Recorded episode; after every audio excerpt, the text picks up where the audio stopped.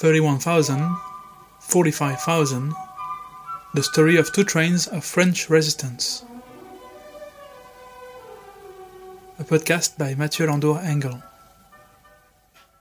Auguste Monjovi, Deported Resistant, 45,887.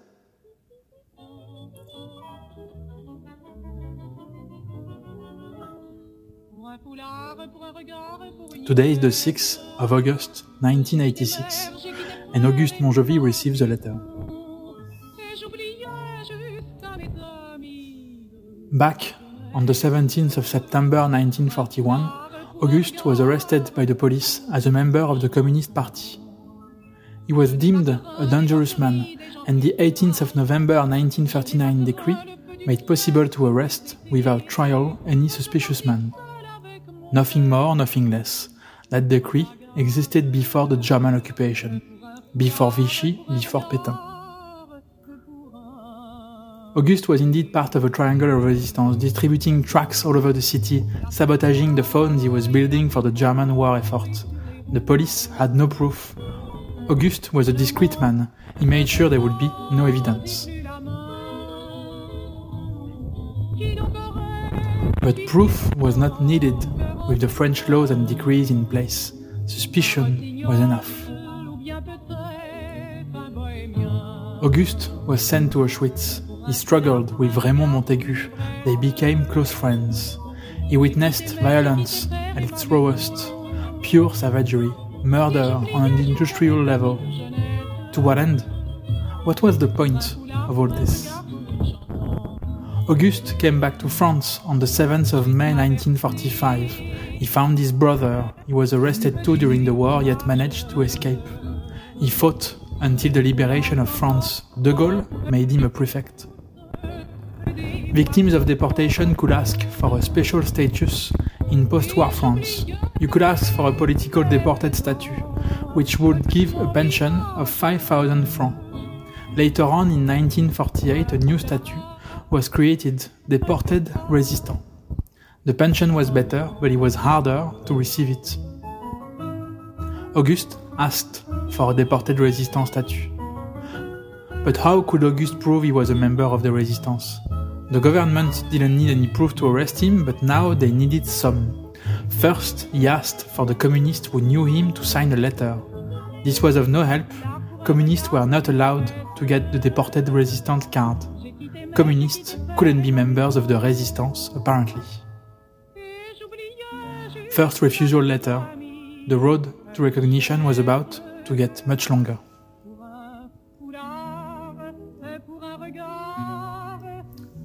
Auguste knew some other people whom he sabotaged at the factory with. They were not part of the Communist Party. They wrote a letter to testify Auguste's participation to the sabotage. On the 9th of October 1950, the administration sent him a second refusal letter. This time, August was told there wasn't even any proof that he was deported to Auschwitz-Birkenau or anywhere. Now he had to prove he was deported on top of being a member of the resistance. Most of the records were destroyed, and August's tattoo didn't seem to be proof enough. After all, anyone can get a tattoo. All the things August saw all the friends he lost, and now he was being told that it didn't happen. Auguste sent the third letter after he got two more testimonies from friends who resisted with him back in 1940 and 1941. Six people in total testifying personally that Auguste fought the Germans. This time, on the 29th of June 1953, the administration acknowledged that Auguste was deported yet refused to see him as a member of the resistance. He should have been deported for a precise act of sabotage, not as a hostage. Because hostages don't resist, apparently. He filed an appeal and he lost once more. His brother, recognized as a member of the resistance himself, helped Another appeal was made. Another refusal. Ten years passed. Auguste still could not let it go. When some fought the French and German police in the last weeks of the war, Auguste and many others fought from the very beginning of the occupation. This had to mean something. Time passed. Memories faded with it, inexorably. Auguste didn't give up and kept on researching. He received three more testimonies, sent a new appeal, but two dates seemed wrong. It was enough for the administration to send a new refusal letter on the 28th of February 1968. Eleven people testified at the end. On the 21st of March 1986, Auguste was told that he would receive his deported resistant card. After all this time, it wasn't about the money, the pension, it was about acknowledging the past.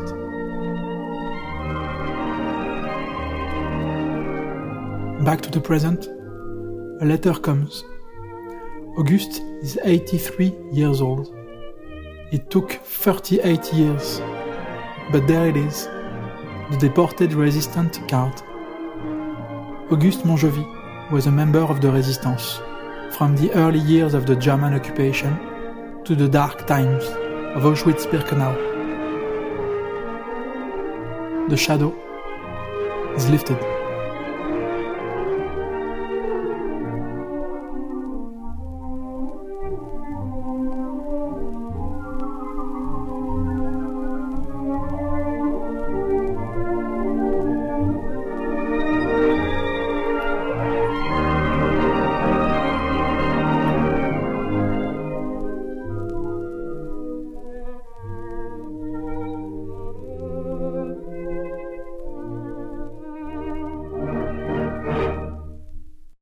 Thank you for listening to this episode of 31,000, 45,000, the story of two trains of French members of the resistance. My name is Mathieu Landour Engel. This episode was about Auguste Monjauvis and the 40 years it took him to be finally given a deported resistant card and pension. I assumed that Auguste wanted his deported resistant card as a matter of principle. Maybe he only did it for uh, monetary reasons, but given how many times he tried, I have a feeling this was really important to him. Obtaining a deported card and pension was hard enough as it could be difficult to prove a deportation. Many of the archives in Auschwitz-Birkenau were destroyed, including the registration archives. Yet it wasn't impossible as the French archives were for the most part still available. Now a deported resistant card and pension was a much harder card to obtain. The police barely needed proof to arrest and deport, and the members of the resistance did, their best to hide themselves and any evidence they were part of any network. Now, after the war, those evidence uh, were needed uh, to get a deported resistant card, and those evidences were uh, mostly destroyed. So proving anything was, was really hard. Plus, being a member of the communist resistance was highly controversial. The resistance was supposed to follow the directives of de Gaulle and the French Free Forces. The communist resistance mostly followed the directives of the Communist Party, so you could on one hand argue that those are different types of resistance, but it was still resistance. The communists were among the first to resist in a country that, in its crushing majority, tolerated the collaboration implemented by the Vichy regime.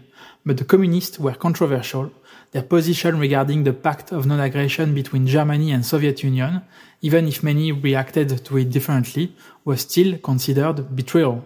Many still loathed the communists. It is evident that denying the communists of that deported resistance card and pension was uh, political. The word resistance in itself was a controversial word. After De Gaulle and the French Free Forces liberated the country, De Gaulle and the government, for many different reasons, claimed that all its citizens resisted in a way or another, that the country was a country of resistance. It's hard to agree with that point, uh, yet this was the official version for decades, and it wasn't until the death of the General de Gaulle and the work of authors like Robert Paxton or documentaries like um, Marcel Ophuls' The Sorrow and the Pity that it was acknowledged that not everybody was a member of the resistance in France, and more, those who were actual uh, members of the resistance were still not recognized. Auguste Monjauvis's case is the most extreme. Many would have given up after a couple of tries. Auguste kept on demanding that card and pension for 40 years. I have been trying to find Auguste Monjauvis's relatives. Unfortunately, my research wasn't successful. If by any chance you know of someone related to him, please let me know. I would be very pleased to get in touch and make sure the text I wrote doesn't contain any errors.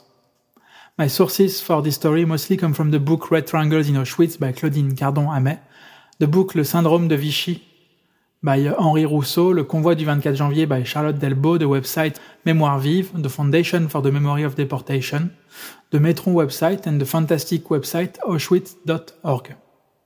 Thank you very much for your attention. This was my last episode.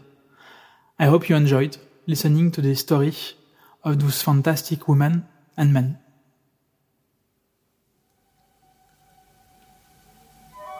Thirty-one thousand, forty-five thousand. The story of two trains of French resistance. A podcast by Mathieu Landour Engel.